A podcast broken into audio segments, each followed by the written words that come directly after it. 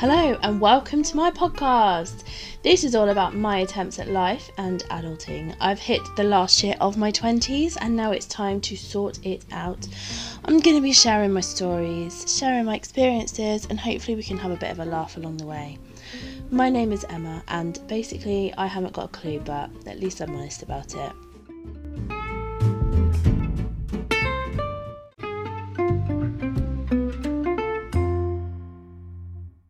Hi, everybody, welcome back to episode five. I think we're on now.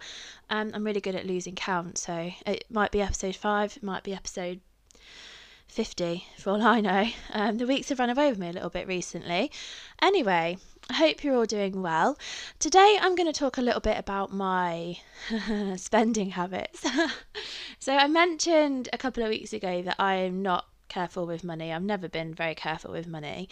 Um, as a teenager, um, uh, well, I started working at the age of 15 actually. So um, I have worked for a very, very long time.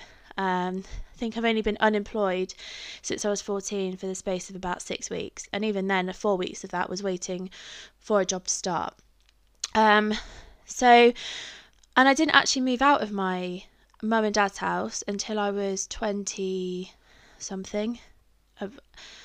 I lived there until I met my husband and I moved in with him in November 2014. So right up until I moved out and had to, you know, pay bills and things like that, um, my money was my own. And even though that would have been, so we've been together for over six years now, so that would have been over six years ago.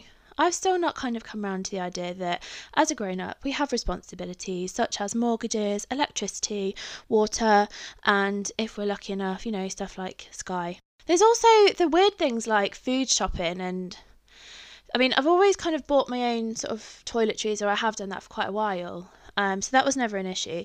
Um, but like food shopping, the first time I did a full food shop, I was like, what the hell is this? How do we even learn how to do it? I can do one now.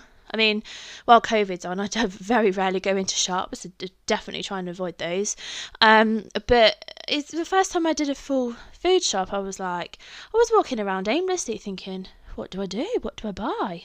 You know, all this stuff on the shelves. It's already in the cupboards at my mum and dad's house.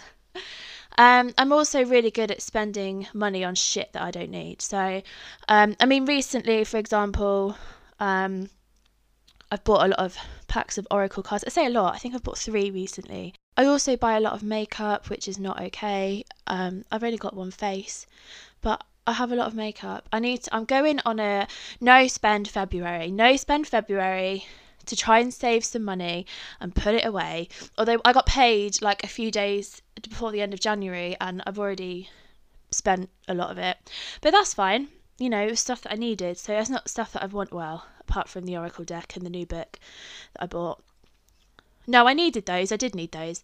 Um, but this is exactly like my point. Uh, do I need them? No, probably not. Do I want them? Yes, yes, I do. Um, very much so. Otherwise, I wouldn't have bought them. So, tips for a no spend February. This is what I'm going to be doing anyway. I'll let you know by the end of the month if it works. Tip one add stuff to your basket put it on a wish list. That's what I'm going to start doing. I buy, like I said before, so much makeup. I'm going to start looking at makeup that I like the look of and I'm going to put it on a wish list. You can either do it directly on that shop's website or you can just save the picture and add it onto um, Pinterest or um, I use an app called Trello that my friend introduced me to.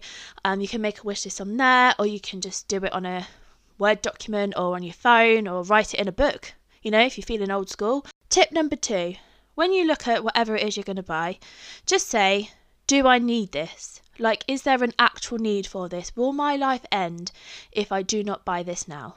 And if the answer is no, put it down, put it away, keep it off of you, out of your online shopping basket. Just forget about it, put it out of your brain. And tip number three, because I've only got three tips, because you know, like I say, I'm rubbish at this. This is this is the tips that I'm following.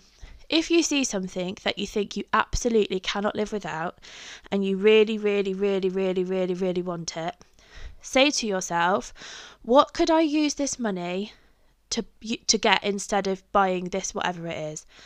If the answer is something like, "I need that money to pay my bill at the end of the month, or I need that money to do a, week's worth of food shop, or I need my, that money to, I don't know, buy my kid a new something. Don't buy it.